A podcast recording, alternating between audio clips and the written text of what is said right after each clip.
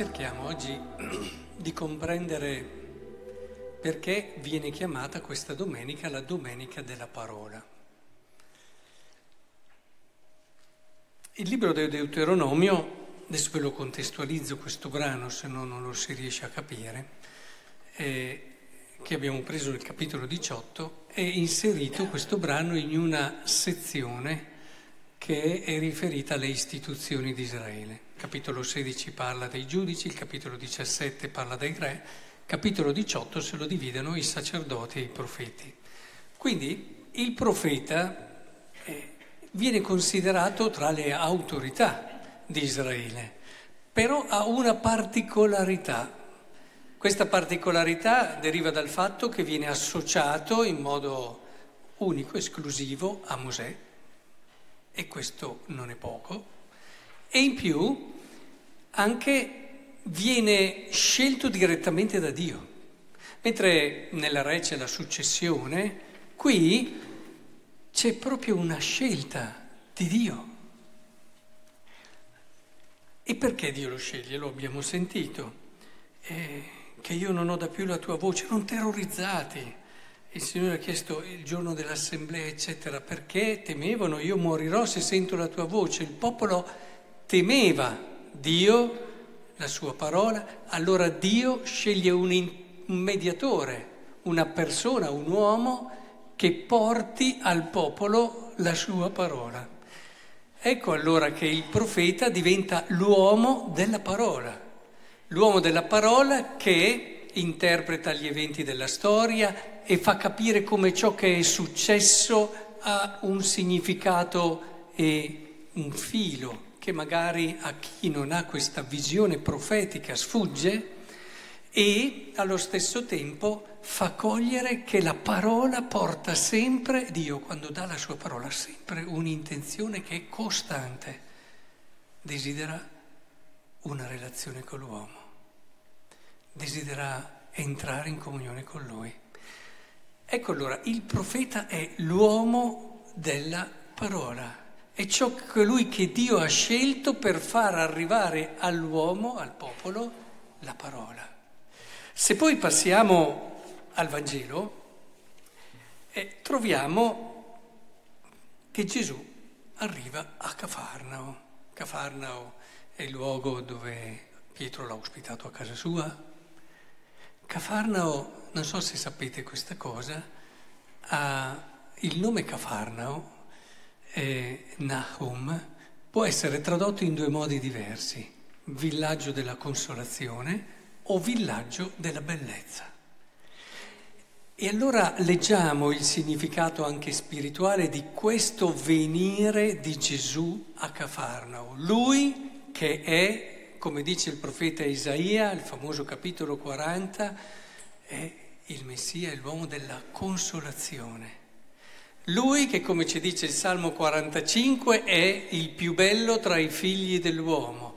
Quindi il Dio, l'uomo della consolazione, il più bello tra i figli dell'uomo, viene proprio lì nel villaggio della consolazione, nel villaggio della bellezza. Si comincia a sentire che non sono episodi così casuali, ma si entra nel cuore della salvezza ed è qui che comincia Gesù e che Gesù parla, parla con autorità.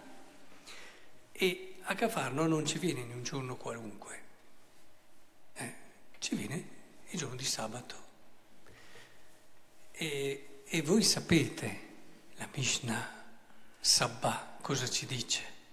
Che il giorno di sabato si accendono intanto le candele. Eh, gli ebrei hanno ancora questa tradizione, accendere la candela. Forse allora capiamo perché hanno messo come canto al Vangelo il popolo che abitava nelle tenebre vide una grande luce, perché se no diciamo ma come mai?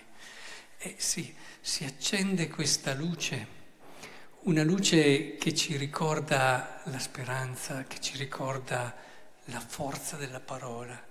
Il sabato, sapete, era il giorno consacrato al Signore il sabato si ricordava Genesi la creazione, eh, Deuteronomio la salvezza e ci si asteneva dai lavori, proprio perché eh, se il Signore non costruisce la casa, dice il Salmo 126, invadono faticano i costruttori. Cioè, perché astenersi dai lavori? Perché è Dio che alla fine fa e costruisce. Esci dal mito, dall'idolatria del io faccio tutto, io mi faccio da solo, io costruisco il mondo da solo e lo salvo da solo. Ricordati che c'è l'azione di Dio che può operare salvezza, solo quella. Ora, in questo contesto è molto bello anche cogliere questa sfumatura. Eh, nei giorni, infatti, approfonditela la scrittura perché è piena di cose belle. Eh, approfondiamo tante cose. Eh, ad esempio, sapete che i giorni sono accoppiati no? per Israele, solo l'ultimo, il sabato, non è accoppiato e c'è proprio questa idea che il sabato è un po' come una sposa che sta aspettando il suo sposo.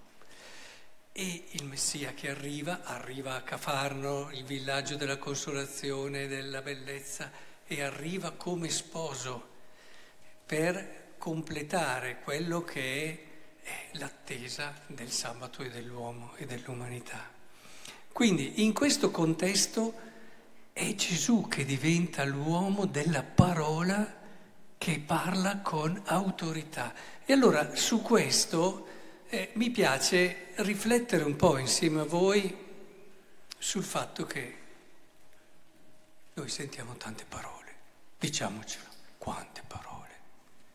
E poi con i, con i mezzi attuali, parole su parole, tanto che ormai non sai più quelle che sono vere da quelle che non sono vere, le famose fake news, e sei lì che dici ma sarà vera questa cosa? Adesso basta buttare su internet, tutti lo possono fare. È Umberto Eco che diceva tutti si sentono autori, scrittori, adesso che c'è in, tutti scrivono, tutti dicono e ce ne arrivano talmente tante di parole che sei quasi obbligato o fai discernimento oppure rimani un po' confuso, vediamo le persone disorientate, tante volte non sanno più bene a che cosa fare riferimento, oppure persone anche intimorite, spaventate. Ora, dinanzi a tutto questo flusso, flusso di parole, qual è la parola? Allora, se vogliamo comprendere la parola, che non è, ecco, se cercate la parola, ve lo dico subito, spero di non deludervi, non la troverete nei libri, non la troverete nei notiziari, non la trovate neanche nella Bibbia. Perché nella Bibbia ci sono scritte tante parole e se le leggete così non trovate la parola. Quindi la parola non è un qualche cosa che tu puoi andare a trovare, a leggere, a documentarti, eccetera. Lì al massimo fai un bel pensiero, come potresti fare su un libro sapienziale, un libro fatto da un guru, da un saggio, ti metti lì, leggi, ti fai le tue considerazioni ed è finita lì. Ma la parola, quella spada tagliente a doppio, falco, doppio taglio, quella spada che entra fino all'emidolla, quella realtà che è viva, dov'è che la trovo? Beh, intanto devi preparare il terreno. Il consiglio che io do è quello di imparare ad ascoltare intanto. Parlate poco. Non vi dico come Domenico che parlava o di Dio o parlava con Dio tutta la sua vita, cioè o predicava o pregava, qualche parola in più ditela. Però troppe chiacchiere a volte nelle nostre giornate, troppe. Parliamo meno. Del resto lo vedete, quando un autore comincia a scrivere troppi libri, dopo un po' perde. Oppure quando uno parla troppo, non sarà mai una persona profonda. Ci sono invece quelle persone che parlano poco, ma quando parlano parlano. Eh. Intanto, il discorso è creare un ambiente di ascolto e silenzio. Qui abbiamo tanti ragazzi, mi devono aiutare un po', eh. Quante orecchie abbiamo? Due. Quante bocche abbiamo? Una. Questo cosa vuol dire, diceva Epiteto? Che dobbiamo più ascoltare o parlare? Dobbiamo, se sono due, più ascoltare, giusto? Certo, imparare ad ascoltare intanto di più e questo crea ambiente giusto. Perché? Creare il silenzio. In un mondo dove facciamo una fatica terribile a creare il silenzio, la parola non ha più spazio, la parola, perché la parola non la trovi in un libro, la parola accade, accade dentro di te, nel momento in cui tu ti metti in un atteggiamento di serio ascolto e silenzio, dove ti liberi dai tuoi condizionamenti, dove ti liberi dalle tue apprensioni, dove ti liberi e ti metti in vero, autentico ascolto, ecco che la parola accade. E la parola ti rigenera, la parola ti entra dentro al cuore, la parola viva entra in relazione con te e capisci e comprendi che sei in relazione con Lui, con il Dio della parola. E allora sì che la vita cambia. E come? Come fa? La parola quando arriva cambia.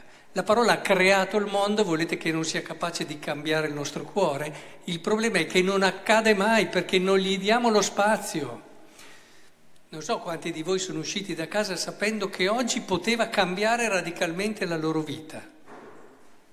O siete, andiamo a messa, appunto, sapendo che non succede niente, cioè andiamo a messa, facciamo le varie cose. Eppure abbiamo avuto una liturgia della parola che è stato un evento unico. Non so se si è generata, si è creata. È avvenuto questo evento dentro di voi, io me lo auguro, perché le opportunità la scrittura ce le dà, l'opportunità la proclamazione ce la dà, ma la parola accade solo se trova questo cuore. E allora vi accorgete che è la parola che vi prende, vi cambia, vi porta. È la parola che vi fa uscire da quel vivere in modo esistenziale indifferente, per usare quello studio che citavamo alcune domeniche fa, e vi fa dare un, uno spessore un senso profondo a tutto quello che accade nelle vostre giornate. È la parola che vi illumina, è la parola che cambia il modo di fare le scelte, è la parola che vi fa sentire e vi fa scoprire meglio ancora chi siete. Ecco, in questa prospettiva credo che sia importante recuperare l'evento della parola. Pensate, si genera qualcosa di nuovo. Ecco la parola. E questo avviene dentro di noi ogni volta che lasciamo lo spazio. In questo credo che sia giusto che il Signore ci accompagni e che noi diciamo al Signore, manda la tua parola, Signore è qui, sono qui per accoglierla e cambia la mia vita.